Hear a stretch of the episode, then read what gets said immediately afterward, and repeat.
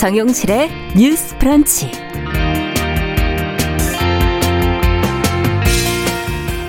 안녕하십니까 정용실입니다. 최근 국민의힘 이준석 대표가 주장한 여성가족부 통일부 폐지론이 이제 또 작은 정부론으로 쟁점화하고 있습니다. 관련해서 여야 정치권에서 지금 이런저런 의견들이 나오고 있는데요. 일을 잘 못하는 부처는 없애야 하는지, 자, 우리나라 정부 부처 수가 지나치게 많으니 줄이는 것이 또 국가 운영에 도움이 되는 걸까요? 자, 함께 고민해 보도록 하겠습니다. 네, 보이스피싱 수법이 날로 진화하고 있다는 얘기는 많이 들으셨죠. 피해를 당해도 돈을 되찾을 수 있도록 법이 강화되기는 했지만 수법이 워낙 다양해서 예, 법의 보호를 받지 못하는 경우가 많다고 합니다. 자, 점점 심각해지는 보이스피싱의 실태와 대응 방안 같이 생각해 보겠습니다. 자, 7월 12일 월요일 정용실의 뉴스 브런치 문을 엽니다.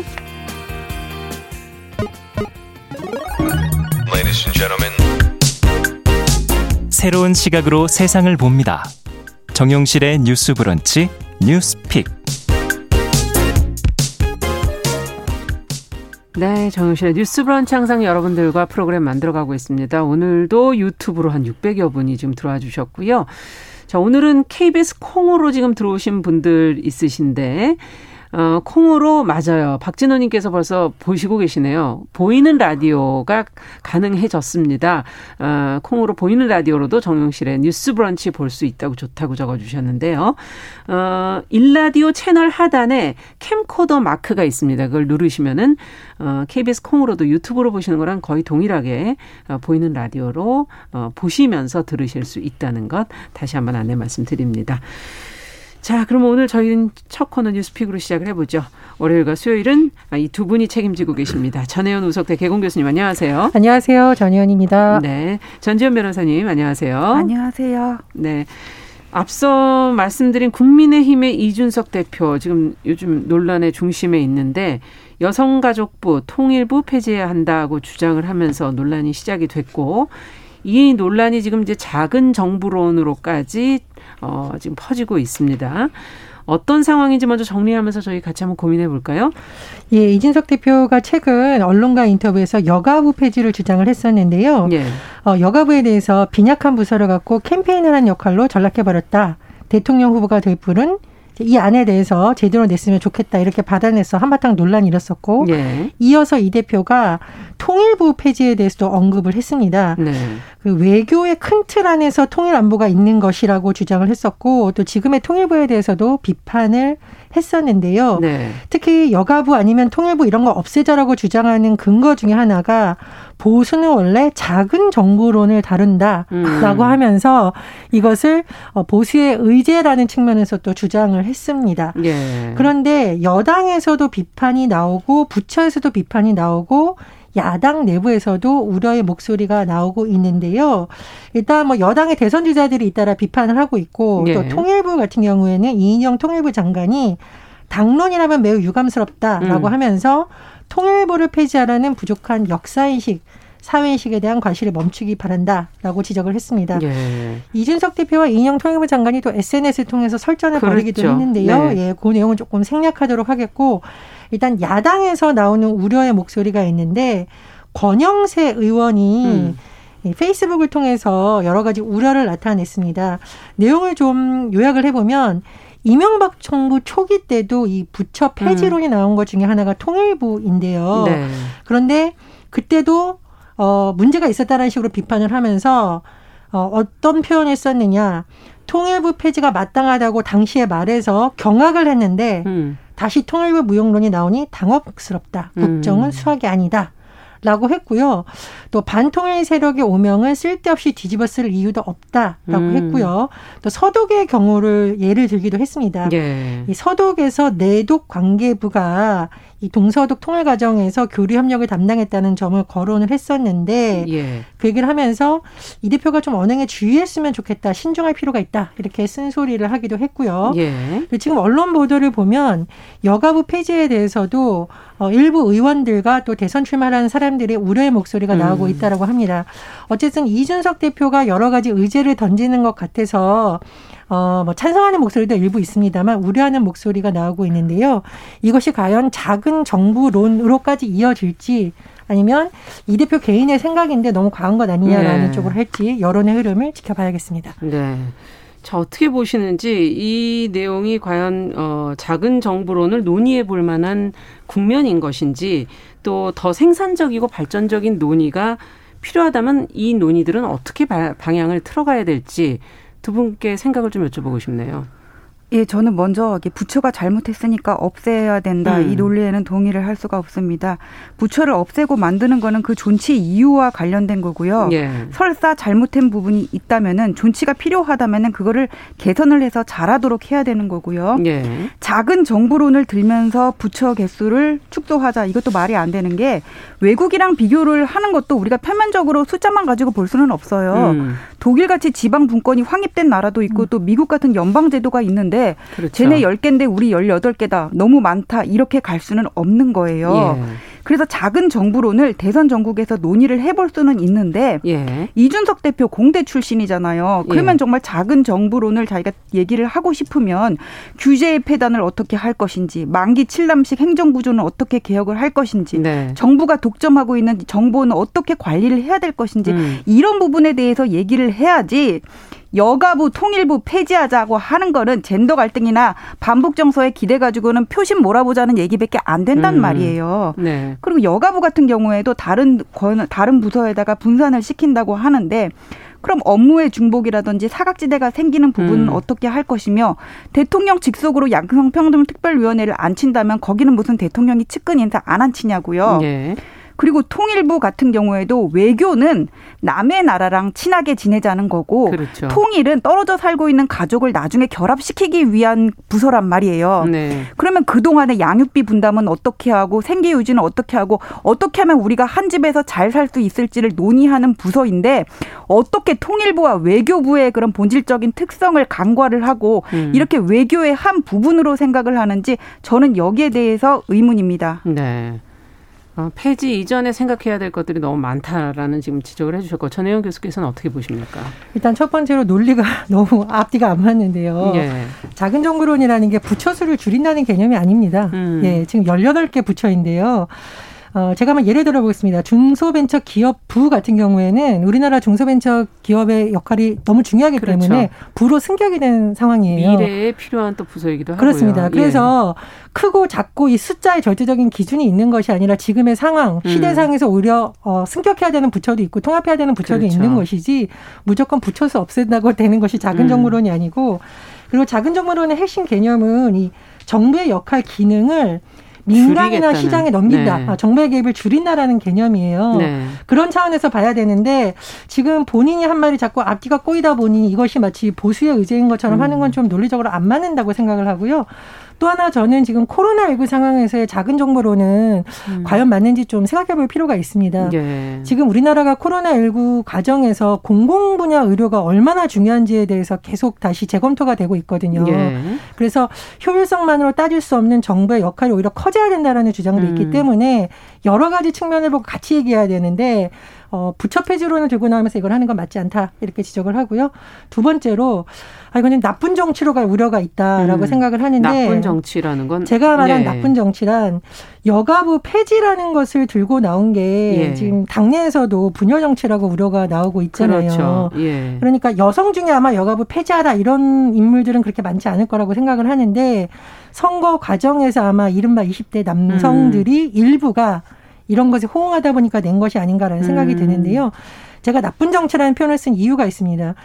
여가부 같은 경우에 자기 목소리조차 내지 못하는 특수한 피해자를 다루는 부서라는 특징이 있습니다. 음. 예를 들면 성범죄 피해자, 예. 가정폭력 피해자, 음. 디지털 범죄 피해자에 관련된 업무가 지금 여가부에 집중되어 있어요. 예.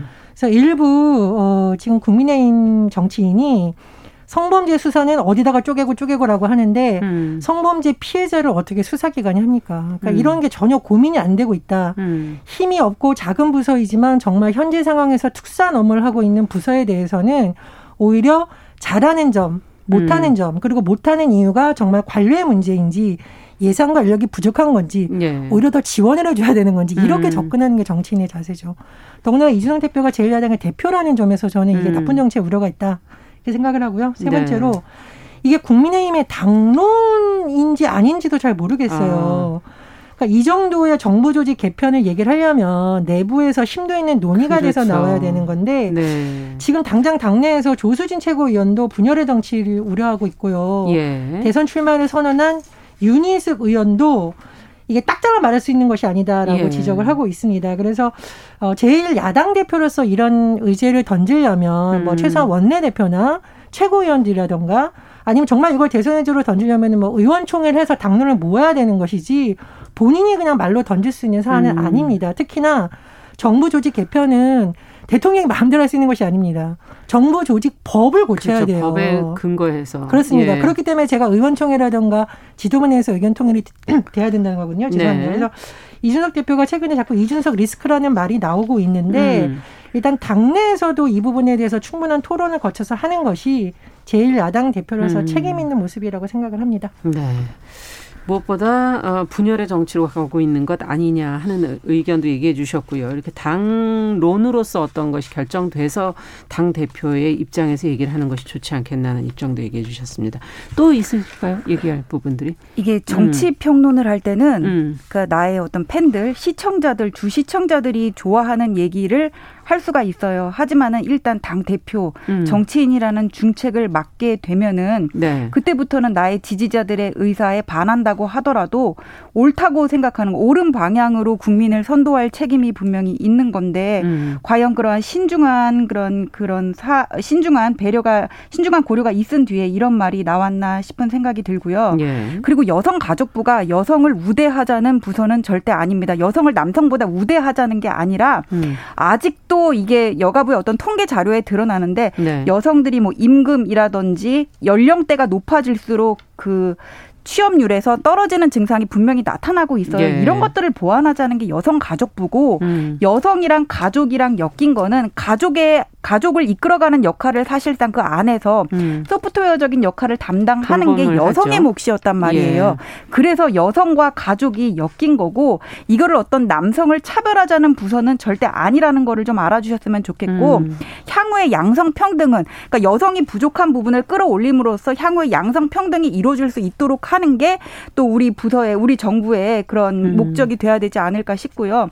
그다음에 제가 누구를 가르칠 그런 위치는 안 되지만은 작은 정부라는 게요. 정치인이 그냥 사다리만 놓고 끝나는 거는 아니에요. 음. 사다리를 콘크리트 바닥에는 잘 세울 수 있지만은 늪이나 모래바닥에는 음. 안 세워진단 말이에요. 예. 모든 걸 시험으로 치러놓고 공정하다 그렇게 얘기할 수는 없는 거고 사다리를 잡고 올라갈 힘도 없는 사람들한테는 정치인이 안아서 끌어올려줘야 되는 음. 거거든요. 그렇죠. 그래서 정치 인의 덕목이 무엇인지 음. 리더로서 어떤 자질을 갖추어야 되는지를 좀 깊이 생각하고 발언을 해주셨으면 좋겠습니다. 네.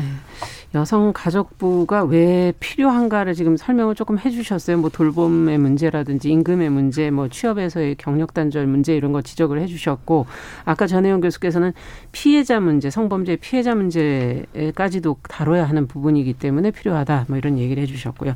또 덧붙여 주실 말씀이 혹시 있는지? 그러니까 지금 이제 여성가족부라는 명칭 때문에 자꾸 네. 좀 오해가 더 커지는 것 같은데요. 우리나라는 예. 양성평등 기본정책이라는 것으로 용어가 많이 바뀌. 바뀌고 있고요. 네, 법제도 그렇게 돼 있지 그렇습니다. 않습니까? 이제 할당제도 예. 자꾸 그 아마 정치권에서 아직 여성들이 접다 보니 여성 할당제가 나온 건데 최근에 공공기관에서 할당제라는 것은 음. 여성에 적용되는 것이 아니라 특정 성별이 치우치지 않게 되는 음. 것이에요.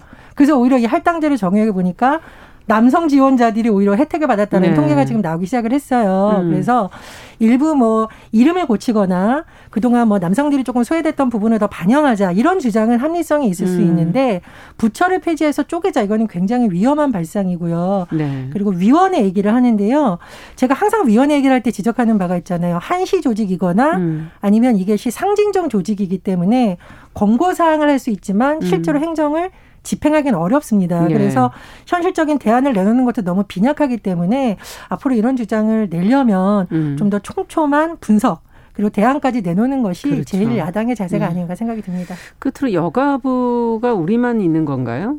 하는 걸 여쭤보고 싶네요. 뭐 전 세계적으로 다른 곳에도 있, 겠죠 아마 초기 단계에서 있지 않았을까 하는 생각도 드는데요. 예. 자, 오늘 저희가 여가부와 통일부 폐지에 관련된 주장 그리고 작은 정부론에 대해서 한번 짚어봤습니다. 자, 두 번째 뉴스로 가보겠습니다. 전북 정주와 충북 청주 경기 의정부 지역에서 어, 우리 지역에도 좀 가정법원을 설치해달라 하는 그런 어, 요구가 지금 나오고 있다는데 어떤 이야기인지 왜 필요하다는 것인지 조금 어, 관련된 내용을 짚어보죠. 전지현 변호사께서 정리 좀 해주시겠어요? 아, 예, 이렇게 많은 분들이 헷갈리시는 것들이 있는데, 이렇게 법원, 지방법원이 있고 또 가정법원이 따로 있거든요. 서울 같은 경우에는 서초동에 우리가 이제 1심, 2심 재판을 받는 그 법원이 네. 이렇게 있고, 동관이 민사법정이고, 이제 서관에서 고등법원이라든가 이심 재판이나 안에든지 형사법원을 진행을 하고 형사 재판을 진행을 하고 있고요. 예. 서초동에서 조금 더 가면 양재동에 이제 가정법원이라는 데가 있거든요. 예, 예, 따로 있는데 이 가정법원 앞에는 이제 이혼 전문 변호사님들 사무실이 음, 많아요. 맞아요. 우리가 알고 있는 많은 분들이 계신데 네. 가정법원에서는 어떤 일을 하냐면은 뭐 혼인 관계, 예. 뭐 혼인 관계를 종료시킨다거나 뭐 음. 뭐 이혼을 한다거나 또 입양, 파양하는 문제, 음. 그다음에 어떤 친자 확인의 문제, 그러니까 가족에 관한 사항 외에도 음. 뭐 상속 문제, 가족에 관한 사항 외에도 그 소년 재판이라든지 가정 폭력 사건을 아, 형사 예 형사 처벌로 가지 않는 경우에 보호 처분으로 끝내는 사건도 이제 가정 법원이 관할을 하고 있거든요. 예. 근데 이 가정 법원이 어느 지역에나 있는 거는 아니고 각급 법원 설치법을 찾아봤더니 이 가정 법원이 있는 곳은 광역시들이 주로 해당이 되더라고요. 예. 그러니까 뭐 서울, 인천, 대전, 대구, 부산, 광주, 음. 수원에 있고 이 각급 법원을 관할하는 이제 지원이 있어요. 음. 여기에 또 그 가정 법원의 지원들이 있어서 이런 가사 업무를 전담을 하고 있는데 네. 이번에 문제가 된 지역은 이제 전주 같은 경우가 있어요. 청주, 청주. 청주하고 의정부는 예. 가정 법원 설치를 해달라는 그 법률안이 이미 발의가 돼 있. 있더라고요 아, 지난해. 그렇군요. 근데 이 지역 같은 경우에는 가정법원의 관할을 받는 데서 이렇게 벗어나 있는 거예요. 예. 그래서 민사법정에서 가사부를 따로 편성을 해가지고는 합의부, 단독부, 소년재판부 해가지고는 음. 여기서 이제 전담을 하고 있는데 네. 그러다 보니까 문제가 뭐가 되냐면은 뭐 이런 지역이 전체 인구 수는 광역시만 음. 못하다고 하더라도 가사 사건은 또 어떤 지역 특성상 많을 수가 있거든요. 아, 그렇죠. 그러면 이제 가사 사건을 담당해야 되고 그다음에 또 민사 그 담당하는 그 업무를 쪼개가지고는 또 가사 사건을 담당하게 하다 보니까 일단 업무 부담이 과중해지고요. 음. 어떤 가사 사건으로서의 특성에 맞는 전문성을 갖춰지기가 어려운 문제가 생기는 겁니다. 음. 그러다 보니까는 이런 지역에도 가정법원을 설치해 달라 지금 이런 요구들이 음. 계속 나오고 있습니다. 네.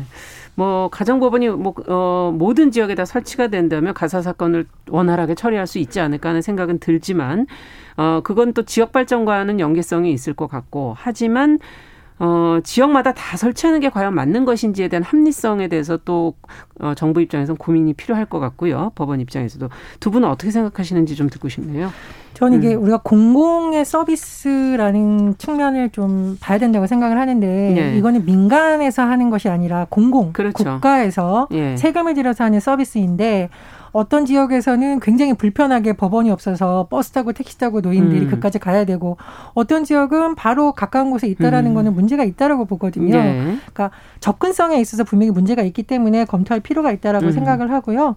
두 번째로 법원 판결하는 것이 특히 가정법원 판결이 굉장히 특수한 영역이잖아요. 네. 우리가 일반 행정 서비스 중에 그냥 주민등록본이라든가 서류 발급하는 것은 그 발급 기가 있습니다. 그렇죠. 그런데 판결은 그런 걸로 할 수가 없어요. 네. 더군다나 가정법원이 혼인, 이혼, 입양, 상속, 아동보호 굉장히 사람에게 직접 된 연관이지 예. 재산 문제나 이런 거는 또 다른 영역이거든요. 민감하고 어려운, 어려운 문제입니다. 그 때문에 오히려 예. 전문성이 필요하기 때문에 음. 지금처럼 약간 겸하거나 음. 격가지처럼 취급되는 것은 조금 문제가 있기 때문에 예. 이런 것에 있어서는 좀 돌아봐야 될 생각이 하고요.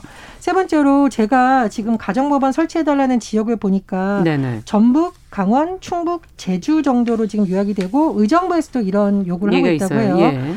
예. 근데 뭐 전북, 강원, 충북 이런 곳이 고령 인구가 높고요. 음. 또 외국인지 체류할 비율도 높고요. 음. 또 하나 다문화 가정이 굉장히 많습니다. 네. 그렇기 때문에 다문화 가정이 증가하면서 발생하는 여러 가지 가정법원 관련인 사건이 많거든요. 음. 그래서 이런 주장이 좀 합리성이 있지 않나 그런 생각이 듭니다. 지역의 특수성을 좀 고려해야 된다. 공공 서비스는 어쨌든 접근성을 어, 어느 정도의 어, 형평성에 맞게 좀 해줘야 된다 하는 그런 지금 얘기를 해주셨고요.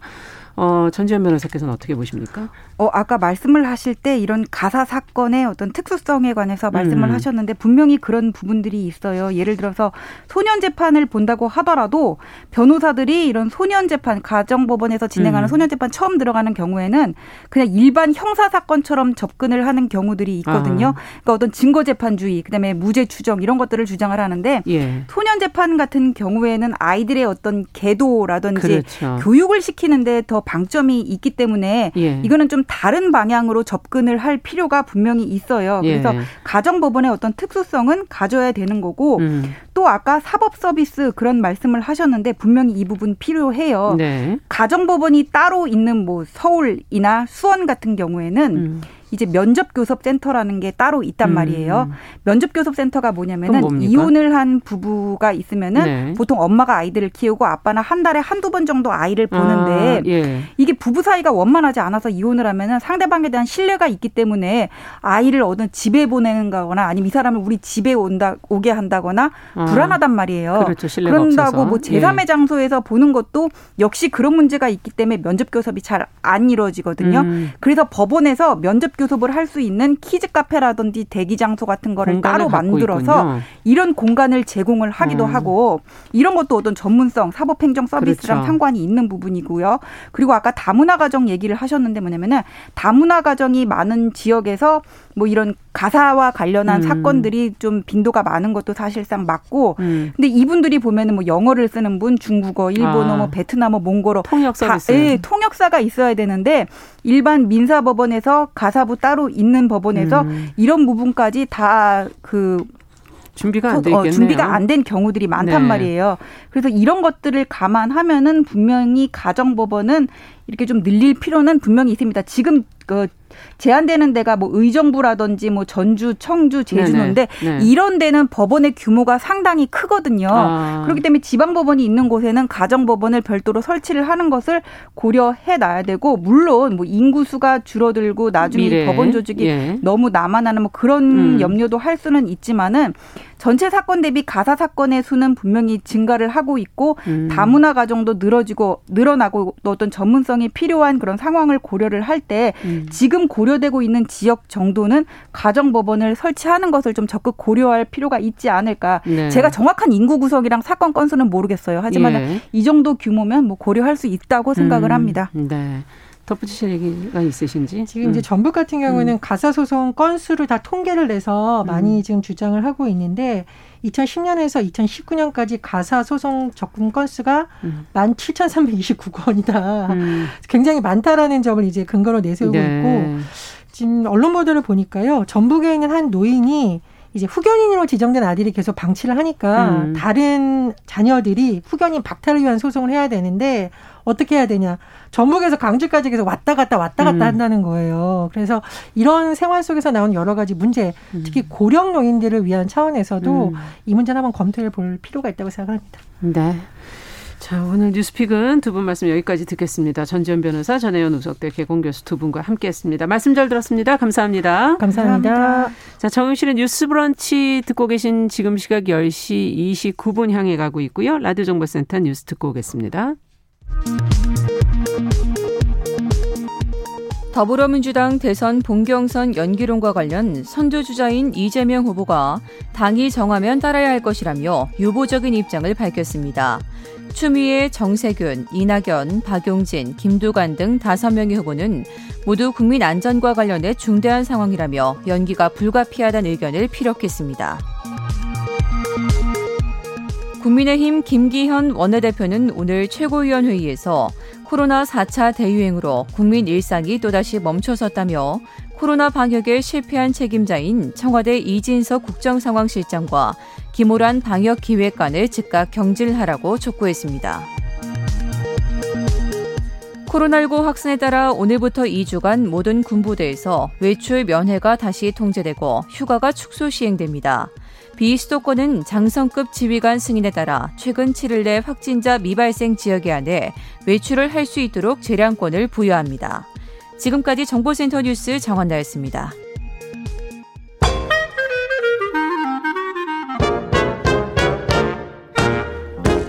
모두가 행복한 미래 정용실의 뉴스 브런치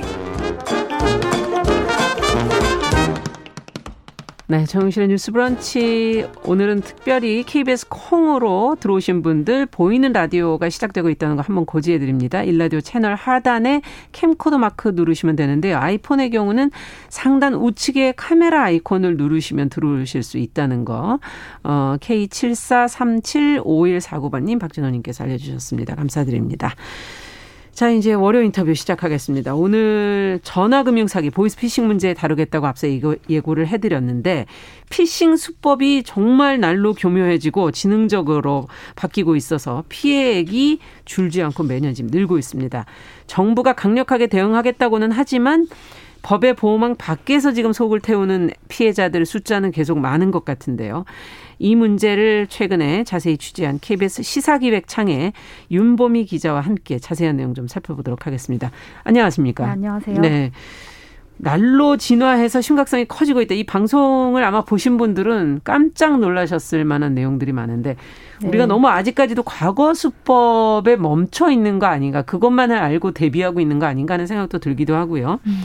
유형이나 특징이 어떻게 변화되고 있는 건가요? 어, 저도 이번에 취재하면서 예전에 뭐 뭐 당신 자식이 납치당했다 네. 이런 정도 노인분들 그렇죠. 많이 당하시던 수법 정도만 알고 있었는데 저도 새로 알게 된 수법이 많았거든요. 몇 예. 가지만 대표적으로 소개를 해드리면 음. 일단 크게 두 가지로 나뉩니다. 기관사칭형이 있고 네. 대출 사기형이 있는데요. 예. 먼저 기관사칭형을 보면 주로 검찰 그리고 아. 검찰 수사관을 이제 사칭을 합니다. 예. 검찰이 먼저 연락을 해서 당신 혹시 누구누구 씨 아십니까? 음. 그래서 그 누구누구 씨가 지금 범죄를 저질렀는데 당신 통장도 그 범죄에 사용이 됐다. 음. 우리가 조사를 하고 있는데 당신이 협조를 하는지 안 하는지에 따라서 뭐 수사의 정도를 달리하겠다 하면서 음. 수사 협조를 압박을 합니다. 그런 아. 다음에 어. 당신이 피의자인지 피해자인지 확인을 받기 위해서는 돈을 인출해서 우리한테 갖다 줘야 한다. 이런 네. 식으로 이제 협박을 쭉 하거든요. 예. 이런 수법이 생겼고요. 또 대출 사기형 같은 경우에는 요즘에 이제 대출 받으신 분들 많으니까 그렇죠. 낮은 금리의 대출로 바꿔주겠다. 뭐 정부 아. 지원 상품이 있다. 이렇게 연락을 해서 어. 뭐 예전 같으면 정보를 여기서 주는 것 같이 하네요. 네, 정보를 주는 네. 것 같이 당신한테 혜택을 줄 수 있다는 듯이 접근을 해서 여기에 넘어오면 예전에는 뭐 신용 등급을 올려야 한다면서 거래 실적을 쌓아야 한다고 해서 바로 이출 이체를 시키는 경우가 아. 많았는데 요즘엔 협박이 더해져서 당신 기존에 가지고 있던 대출 계약을 위반했다. 그거 금융법 위반이다. 그런 뭐 조항은 없거든요, 아. 사실. 근데 금융법 위반했으니까 지금 기존 대출을 빨리 상환해야 한다면서 인출을 해서 어. 다시 이제 직원을 보낼 테니까 그 직원에게 돈을 전달해라. 이런 수법이 아. 생겼습니다. 그리고 요즘 뭐 아시겠지만 문자 많이 오잖아요. 문자나 그렇죠. 메신저 피싱도 많습니다. 그래서 이 링크 뭐 링크된 걸 누르면 안 된다고들 그러시던데. 네, 맞습니다. 예. 링크도 요즘 아주 그럴 듯하게 보내서 뭐 코로나 지원 뭐 지원금? 대출이다, 지원금이다, 네. 뭐 그런 것도 많고요. 아. 그다음에 해외에서 뭐 결제가 잘못됐다. 당신의 뭐 그렇죠. 네, 그, 런거 많이 많죠. 오거든요. 그렇게 대표적인 메신저 피싱 수법입니다. 네, 그렇군요. 야, 지금 듣고 보니까 기관 사칭, 검찰, 어, 옛날에는 안녕하십니까? 뭐 이렇게 말투가 좀 달랐는데 그것도 아닌 모양이죠. 어, 전혀 아닙니다. 방송 들어보신 분들이면 알겠지만 요즘에는 네. 워낙 정확한 발음이랑 정확한 용어를 구사하고 한국인들이 이제 중국 콜센터로 넘어가서 범죄를 저지르거든요. 아. 그래서 이제 음성 분석하시는 교수님한테도 저희가 찾아가서 취재를 해봤는데 지금은 이제 음성만으로는 이게 구분을 뭐, 네, 구분을 할 수 없는 상황이라고 합니다. 네. 그러면은 만약에 기관에 내가 확인해 보겠다라고 네. 말해도 안 될까요? 그게 이제 끊고 싶어 다들 네. 대부분 이제 끊으려고 하는데 그럴 때 이제 협박을 하거든요. 아 끊고 싶어 할 네, 때. 끊고 싶어 할 때 이거 비밀 수사인데 유출하면 당신 추가로 처벌받을 수 있다. 아. 네, 이런 식으로 많이 하고 또 이 협박을 이제 이겨내고 전화를 하는 경우에도 당하는 경우가 많은데 이 아까 말씀드린 링크 같은 걸 누르면요. 악성 앱이랑 코드 같은 게 이제 휴대전화에 아, 깔리거든요. 네. 그러면은 금감원이나 검찰로 전화를 해도 그 전화가 다시 보이스피싱 조직한테로 넘어갑니다. 그래서 중간에 전화를 가로채서 마치 자기가 검찰 직원인 것처럼 어 그런 수사 진짜 하고 있다. 아. 이렇게 하니까 자기 전화로 확인하는 분들 같은 경우에는 그걸 확인하려고 해도 다시 넘어가는 경우가 많습니다. 요즘엔 또 집에 이제 따로 전화를 안 두시고 이제 휴대전화 네. 하나로 사용하시는 경우가 많기 때문에 그렇죠. 그럼 더 급할 때 또 다른 사람을 찾아가지고 해야 되는 복잡하네요. 네네. 그러면 이 성별 나이대별로도 취약한 피싱 유형이 있습니까? 네, 금융감독원에서 이제 주기적으로 보이스피싱 피해자들 유형을 분석해서 발표를 하는데 가장 네. 최근 발표 내용을 보면은 20대 이하 피해 20대 이하의 피해자들 같은 경우에는 음. 검찰이나 수사기관 사칭하는 수법 아까 말씀드린 그 아. 수법에 특히 약해서 피해자의 한 50% 정도가 예. 이 검찰 수사기관 수법에 당했고요. 사칭 수법에 당했고요. 네. 30대 40대 같은 경우에는 아무래도 경제 활동이 왕성하고 대출 있는 분들 더 많다 보니까 맞아요. 이 저금리 대출에 아. 당하는 분들이 가장 많았습니다. 그렇군요. 그리고 50대, 60대 이상 피해자들은 아직도 여전히 이 수법도 많은데 이 가족 사칭한 수법. 엄마 나 어. 지금 휴대전화 고장 났어. 뭐 아빠 지금 빨리 보내줘. 결제해야 돼. 네, 어. 이런 거에 당하는 분들이 가장 많았습니다. 네. 저도 한번 받은 적이 있는데 딸이라고 전화가 왔, 아니, 문자가 왔더라고요. 딸이 없는데. 바로 눈치채셨나요, 그래도? 어, 아니, 딸이 없어요, 제가. 아, 딸이 없어요. 그래서 네. 미안한데 난 아들만 있다라고 아, 문자를 보냈죠. 네. 네. 자, 근데 포, 보이스피싱의 현황과 규모가 정말 지금 어느 정도인 건지 네. 얼마 전에 나온 금감원의 발표 경찰청 통계가 지금 다르게 나오고 있다 고 그러는데 네. 어느 게 더 높게 나오는 거 이런 차이는 왜 나오는 건지 이런 게 아. 궁금하네요. 먼저 금감원 보도 자료가 4월 달에 발표된 내용인데 네. 지난해 보이스피싱 피해 금액이 2,353억 원이다. 그래서 음. 이전 해인 2019년에 비해서 65% 줄었다 하면서 설명도 지속적인 예방 노력 덕분이다. 그리고 코로나로 사기 조직의 활동이 제한됐다. 이렇게 설명을 했는데요. 예. 저희가 취재를 하다 보니까 현장 경찰이나 검사들이 7천억 원이 넘는다 이런 얘기를 계속 하시는 배잖아요, 거예요. 그러면. 네, 그래서 정보 공개 청구를 해보니까 지난해 이제 경찰청 통계 기준으로는 7천억 원. 아. 여기 이제 메신저 피싱은 빠져 있는데 거기 그것까지 더하면 7,500억 원에 달해서 사상 최대 금액을 찍었거든요. 사상 최고입니까? 네, 지금? 사상 최대입니다. 아. 지난해가. 그래서 두 통계가 지금 4천억 원이 넘게 차이가 나는 건데 이렇게 차이가 많이 날까요? 네, 이제 금감원에서는 이 통계를 작성할 때 통신 사기 피해 환급법 이 특별법에 따라 이제 작성을 하는데 여기에 네. 이 대면 편취형이라는 수법이 빠져 있기 때문에 이 통계 차이가 발생한 건데요. 대면 편취라는 건 뭡니까? 그게 이제 돈을 이제 대면 편취 같은 경우에는 돈을 직접 인출해서 전달하는 거를 말하고요. 어, 얼굴 보고 전달하는 걸 얼굴 보고 전달하거나 아니면 아. 어디에 두고 가거나 하는 식으로 피해자 본인이 직접 인출을 해서 아. 네, 넘기는 돈을 넘기는 수법을 말하고 근데 이제 금감원에서는 계좌 이체형만 통계로 계좌 잡는 겁니다. 이체형. 네, 이제 어떤 계좌로 보내라고 했을 때 송금한 경우 이게 예전에 많았던 거 아닌가요? 네, 계좌 예전에는, 이체형이? 예전에는 계좌 이체형이 훨씬 많았는데 작년에 이게 역전이 돼서 음. 지난해에는 이제 대면 편취형 수법이 훨씬 많았거든요. 그 이전에 비해서 다섯 배가 늘었고 다섯 배. 네, 오히려 계좌 이체형은 절반으로 줄었어요. 그래서 이건 무슨 네, 이유가 있나요? 이게 저희가 뭐 여러 가지 이유들이 있겠지만 가장 뭐 기본적으로는 계좌 이체형 같은 경우에 그동안에 또 많은 보완이 많이 됐어요. 아, 인출 지연 제도 같은 거 해서 고액으로 고액이 전달이 되면은 ATM기에서 30분 뭐 이렇게 해서 네, 인출을 못 하게 하는 제도라든지 이런 예. 게 생겼고 또 추적도 가능하거든요. 직원분들이 그리고 무슨 서명도 네, 받으시고 네, 뭐 확인해 달라고 얘기도 복잡하죠. 하시고 예. 네, 그리고 그 사이에 추적해 가지고 또 조직을 검거할 수도 있고 이렇기 때문에 음. 지금은 어 그 범죄 조직들이 직접 돈을 받는 형식에 집중하고 있는 거예요. 그러다 보니까 아. 이제 그 아. 수법의 피해가 더 늘었다 고 보시면 되겠습니다. 네. 어쨌든 지금 사상 최고액 지금 말씀하신 7천억이라는 게 감이 안 오네요. 네, 7천억 원이면 어마어마. 상당히 어마어마한 금액이죠. 그럼 뭐 시간당이나 하루당의 액수도 엄청나겠군요. 네, 그게 저희가 액수로는 따져보지 않았는데 저희가 건수로 따져보니까 12분마다 한 12분마다 한 명꼴로 지금 피해를 당하고 있는 12분마다 한 명꼴로. 네. 와. 그러니까 지금도 아마 한 분 정도는 또 그런 피해를 당하고 피해를 있다고 네. 보시면 되겠습니다. 지금 송문방님께서 딸 이름까지 알아내서 딸 이름으로 화면 액정 깨졌다고 다른 사람 휴대전화로 문자를 보내면서 쿠폰 인증해 달라고 하니 어떻게 내 번호를 딸 이름과 어, 내 번호까지 이름까지 다 알 수 있을까요? 거기에 음. 놀래시는 것 같아요, 다들. 음. 자, 금감원이 집계에서 뺀 그러면 대면 편취 앞서 이것이 이제 다섯 배 정도 높다 그랬는데 음, 아니 그렇습니다. 지금 저는 믿어지지가 않는 게 코로나 음. 상황이지 않습니까? 네. 사람을 만나는 것 자체를 꺼리는데 낯도 모르는 사람을 만나서 돈을 또 건넨다는 게 이게 가능한 일일까 이런 생각이 들어요. 그렇죠. 이게 저희도 저도 직접 피해자를 만나서 여쭤보니까 오히려 그것 때문에 당했다고 하신 분도 있었어요. 요즘에 코로나 때문에? 때문에 영업점 운영이 제한되니까 본인이 직접 직원을 보내서 받으러 가겠다. 이런 식으로 마치 아. 그럴듯하게 어, 지금 코로나 때문에 지금 영업점이 뭐 운영이 뭐 단축됐다든지 이런 식으로 아. 오히려 속이는 경우도 많고 그리고 실제로 직원이 엄청 말끔하게 차려입고 가서 완납 증명서라고 증명서 같은 것도 주고 이렇게 해서 사람들이 실제로 만났을 때 굉장히 신뢰가 가는 네, 신뢰가 가게끔 만드는 겁니다. 그래서 이게 어. 우리가 생각하는 것과는 달리 속는 분들이 많더라고요. 네, 완납 증명서까지. 네, 그럴 듯한 미리 미리 증명서. 다 준비를 했다는 거군요. 네, 다 준비를 해서 가는 그런 거죠. 기관들에 대해서 연구를 했네요. 어, 어떻게 하고 있는지. 네, 거의 수법도 1, 2년마다 한 번씩 계속 어. 이제 진화한다고 하거든요. 이야, 음. 그렇군요. 그런데 이렇게 대면 편취를 당했을 때 그러면 피해자는 어떻게 되나요?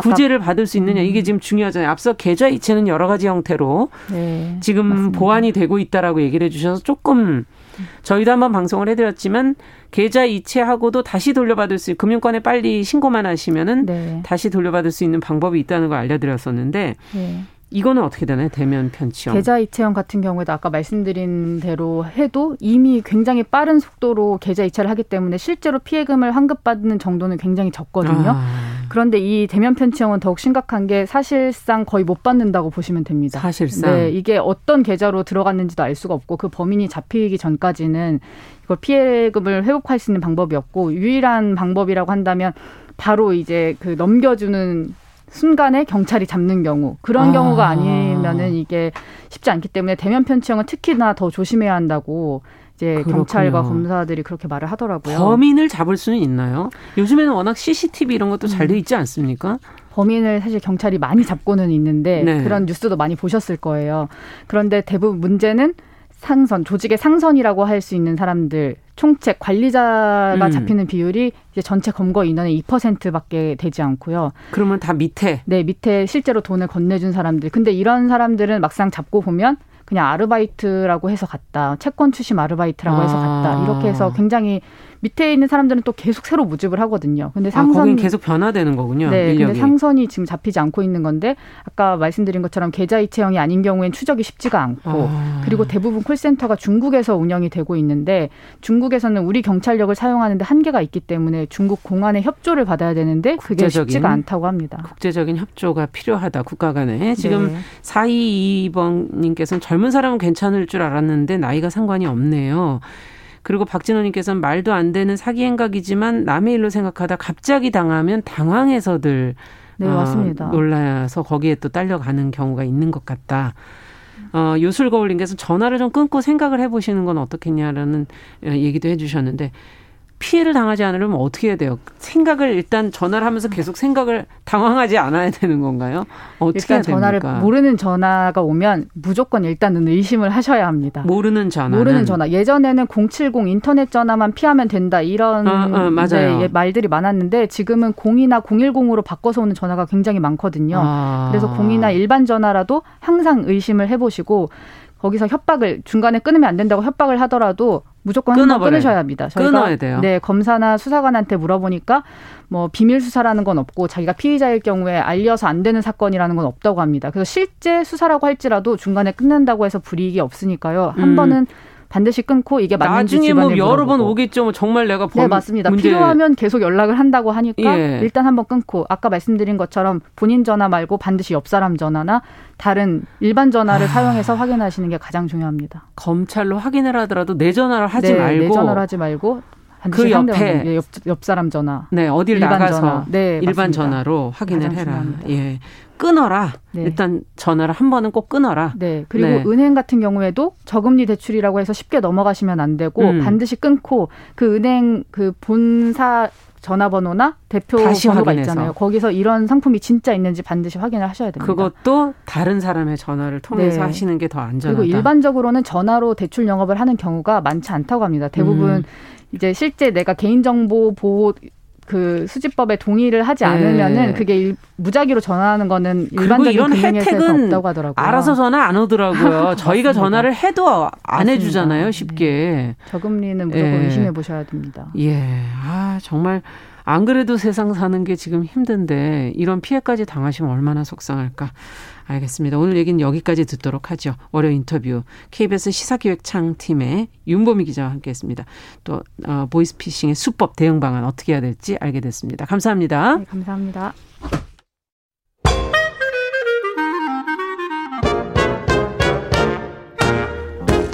모두가 행복한 미래 정용실의 뉴스 브런치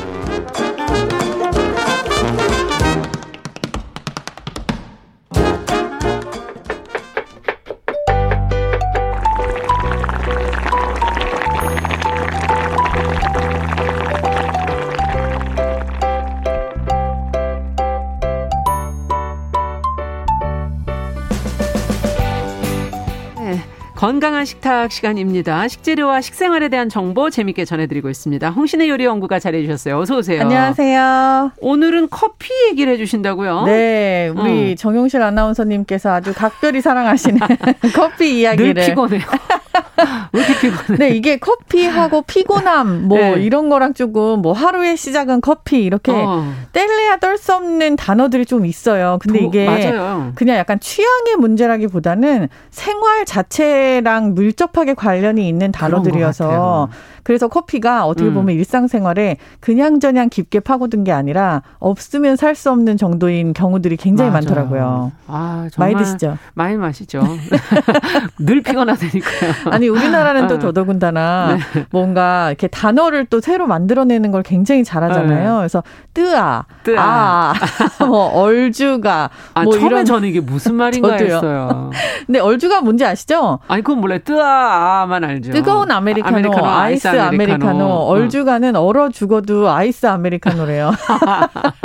그래서 이게 되게 젊은 분들이 얼죽아잖아요. 그쵸, 네. 추워도 뭐. 얼죽아시더라고. 그쵸. 이게 이제 식당에 가면은 찬물을 주느냐 더운 물을 주느냐로 네. 이제 내가 내 나이로 보이느냐 아니냐를 또 가늠하기도 네. 한다고 아. 하는데 일단 오늘 그래서 커피 얘기를 합니다. 아니 근데 지금 커피가 멸종 위기라는 얘기를 갖고 오셨어요. 네, 못 들어보셨어요?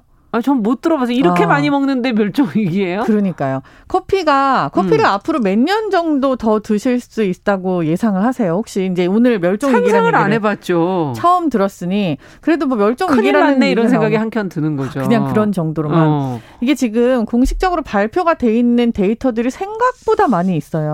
어. 그리고 멸종 위기 식물이라는 것들이 굉장히 아, 많이 그래요? 정해져 있잖아요. 지난번에 저희 바나나 이야기했을 맞아, 때도 맞아요. 병 때문에 네. 근데 그병 병을 계속 위기를 극복해가면서 계속해서 수명 연장을 그렇죠. 하고 있지만 언제 또 멸종위기가 닥칠지 모른다. 모른다. 카카오 음. 그리고 알로에 아 그게 뭐, 다요? 네 이런 모든 식물들이 다 앞으로는 기후 변화 아. 그리고 또 예상치 못한 기후 변화 이외에 그것 때문에 이루어지는 뭐 지각 변동 뭐 이런 것 때문에도 아. 굉장히 많은 멸종 위기 식물들이 나타나고 있는데 생겨나고 있는데 큰일이네요. 커피는요 2080년으로 보는 경우가 대부분이에요. 어머.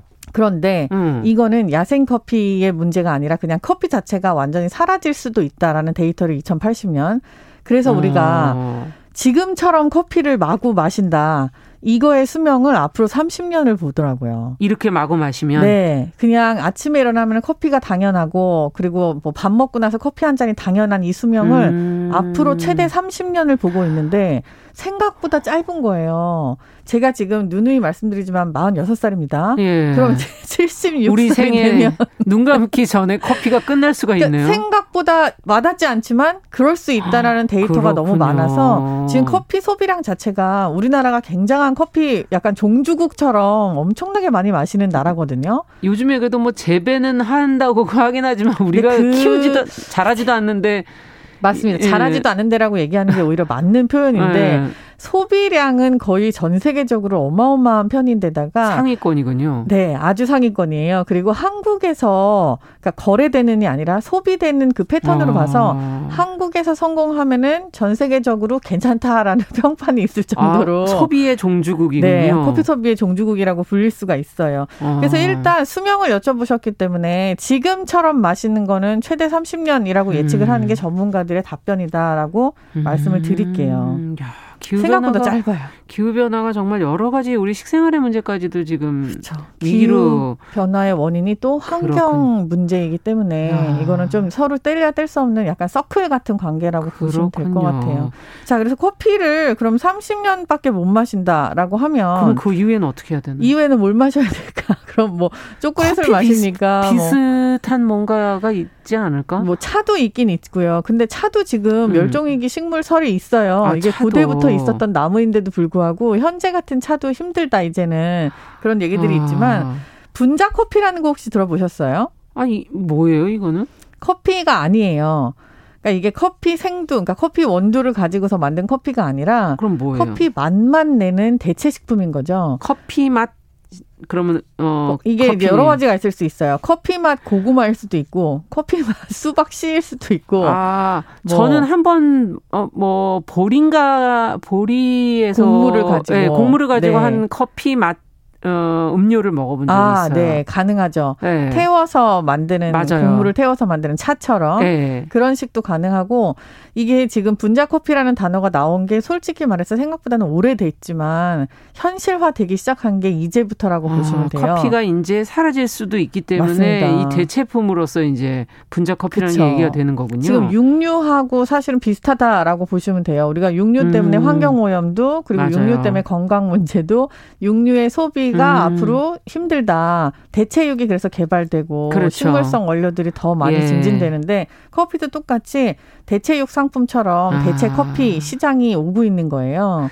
사실은 커피를 못 드시는 분들도 있어요. 가슴이 뛰어갖고 못 드시는 네. 분들도 계시고 속이 쓰려서도 사실 그렇죠. 못 드시는 분들. 그래서 사실 대체품들이 그 전에는 아주 소량이지만 나왔던 그렇죠. 거거든요. 이건 약간 기능이나 맛 같은 네. 문제였다면은 앞으로는 약간 소비 자체에 대한 음. 문제로 대체 커피가 많이 나오고 뭐 방금 말씀드렸지만 수박 씨에 관한 연구 결과가 굉장히 많이 있고요. 수박 씨가 농담이 아니에요? 농담이 아니에요. 아니, 저는 그냥 하는 말씀인 줄 알았어요. 아 예. 진짜 이게 커피로서 네 대두되고 있는 가장 유력한 후보 중에 하나가 수박 씨. 그러니까 이게 오. 하나가 아니라 굉장히 멀티 컴플렉스이긴 한데 네. 수박 씨라든지 카다멈이라고 하는 거 들어보셨죠? 차도 만들고 향신료예요. 어, 어. 카다멈 코끼리가 굉장히 좋아해요. 어. 카다멈이라든지 아니면 고구마. 고구마. 그리고 말씀하신 것처럼 보리나 율무 같은 보리나 곡물, 율무. 아. 현미, 아. 뭐 차수수, 차수수, 이런 것들을 가지고 커피의 맛을 연구하는 연구학자들이 굉장히 아. 많고요. 실제로 현재 커피 종사자, 그러니까 커피 업계 사람 중에 굉장히 유명한 전 세계를 들었다 놨다 하는 그런 트레이더들이 있잖아요. 네. 이런 사람들이 모두 다 분자 커피에 투자를 하고 있다고 합니다. 커피가 언제 끝날지 모르니까. 네. 그러나 이 시장이 사라지지는 않을 가능성이 있으니까. 지금까지 커피를 마셔온 걸로 봐서는 이거는 확장이 되지 오히려 줄어들 가능성은 없다. 크지 않은 거죠. 지금 1065번님께서도 어 요즘에 커피 재배하는 곳이 우리나라도 많은데 네. 아침에 꼭 한 잔 마셔야 일과가 시작되는 이런 분들이 많은 거 아니에요? 대부분이신 거죠. 그렇죠. 우리나라에서 커피 재배하는 면적이 늘어나고 있는 것도 음. 기후 변화의 일종이죠. 여기 더워지니까. 네. 이게 예. 어떻게 보면 커피 어디서 나오는지 대부분 다 아시잖아요. 중남미 그리고 뭐 음, 인도 맞아요. 이렇게 약간 아열대 지방들인데 아. 이 지방들이 커피 멸종하고 관계해서 말씀을 드리자면은 점점 커피 재배의 고도가 올라가고 음, 있어요. 그렇군요. 산꼭대기까지 올라가고 나면은 그 다음에 갈 데가 없는 거죠. 맞아요. 이게 지금 멸종 위기 설입니다. 그렇군요. 근데 어, 싼 가격의 일정 수준의 커피는 지금 뭐 넘쳐나게 마실 수 있지만 네. 또 한편에서는 사실은 고가의 그런 커피 문화, 음. specialty 커피 뭐 이렇게 음. 표현하는 그런 커피 문화 생긴다고 하는데 네. 이건 또 어떻게 봐야 될까요? specialty 커피라고 하면 음. 그러니까 이거를 이제 저가 고가로 나누어 놓긴 하셨지만 음. 지금 이제 저가의 커피 문화라고 했었던 게 이전에는 이게 보급이 빠를 수밖에 없는 유통 구조와 네. 그리고 생각보다 이렇게 대중성보다는 그냥 약간 노동자들의 그런 음. 료 같은 맞아요. 느낌이었었기 때문에 커피가 굉장히 빠르게 펼쳐질 수 있었던 것 같아요. 음. specialty 커피는 그 정반대의 개념은 아니에요. 아. 이거는 그냥 어, 좋은 원두를 잘 기르는 농가를 아. 갖다가 구분을 하는 방법으로 specialty 커피를 나눠놨던 거예요. 예. 우리도 어떻게 보면은 쌀로 예를 들어보면 음. 굉장히 대량 생산을 하고 음. 그리고 마구마구 이렇게 퍼트리는 그런 쌀 농가가 있는가 하면은 예. 아주 정성스럽게 길러서 쌀알 하나 하나 다 의미를 만드는 그런 농가들도 그럼요. 있잖아요. 그리고 갓 생산해서 그걸 또 이제 또 잘 도정을 해서 도정해서 그렇죠. 바로 드실 수 있게 그렇죠. 예. 이건 사실 브랜딩 차원이 아니라 그냥 그 자체의 원물이 약간 음. 의미가 있는 것들이 있어요. 그거를 알아봐 주자라는 음. 뜻이에요. 음. 이 specialty가 미국 specialty 커피 협회라는 게 생겼어요. 아. 그러니까 이렇게 하면서 약간 소규모, 뭐 대규모일 수도 있지만 소규모 음. 대부분 그러면서 정성 들여서 잘 키우고 일정한 음. 조건에 부합한 것들을 찾아요. 음. 원두라든지 농장을 음. 그래서 점수를 매깁니다. 아, 이 그렇군요. 협회에서 점수를 일정 점수 이상 받은 그런 농장들. 원두들을 갖다가 예. specialty 예. 커피라고 부르게 됐고 음. 고가라고 한 거는 어떻게 보면 희소 가치예요. 예. 아주 솔직히 말씀드리면 이게 뭐 저가 커피하고는 되게 크게 차이가 난다라고 음, 말씀을 맛이? 못 드릴 정도의 아. 그런 정도의 가격 차이가 나는 것도 있을 정도로 그냥 quality하고 음. 양 희소 가치의 차이지 그냥 완전히 다른 상품이다라고 보기는 조금 음, 어려워요. 그렇군요. 네. 자, 어느덧 얘기를 마무리를 어, 못 합니까? 못 하잖아요. 아, 네. 네. 커피에 대해서 한 번 더 저희가 그러면 얘기를 커피는 제가 이미 그럼, 질문을 음. 굉장히 많이 받았는데 음. 게이샤 커피도 궁금해 하시는 분들이 많고 음. 등급도 그렇고 그래서 아. 커피, 캔 커피, 믹스 커피 이런 얘기 저희 다음 주에 다음 시간에 한 번 더 이어가도록 하겠습니다. 건강한 식탁 오늘도 홍신의 요리 연구가와 함께 했습니다. 커피 맛만 봤네. 아, 다음 시간 기대하겠습니다. 감사합니다. 감사합니다. 정용실의 뉴스 브런치 월요일 순서 여기서 인사. 인사드리고요. 저는 내일 오전 10시 5분에 다시 뵙겠습니다. 감사합니다.